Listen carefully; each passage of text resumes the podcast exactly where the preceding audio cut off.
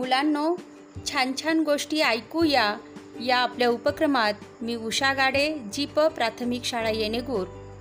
आपल्यासाठी घेऊन आले आहे गोष्ट छत्तीसावी आत्मसामर्थ्य. डॉक्टर सी व्ही रामण मायदेशी आल्यानंतर त्यांना स्पेक्टोग्राफ या यंत्राची गरज होती. त्यासाठी बराच खर्च येणार होता. मित्राने सल्ला दिल्यानुसार त्यांनी उद्योगपती बिर्ला यांना मदतीसाठी पत्र लिहिलं. त्यात डॉक्टरांनी लिहिलं होतं तुम्ही जर मला आर्थिक मदत केलीत तर मी नोबेल पुरस्कार मिळवून दाखवीन. बिर्लांना ते पत्र जवळजवळ एक वर्षानं मिळालं. पोस्टाच्या कृपेमुळे असं झालं. पत्रानुसार बिर्लाजींनी एकोणीसशे रुपये पाठविले.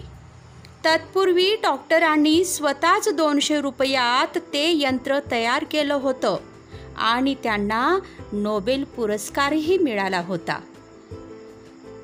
याला म्हणतात आत्मसामर्थ्य. धन्यवाद.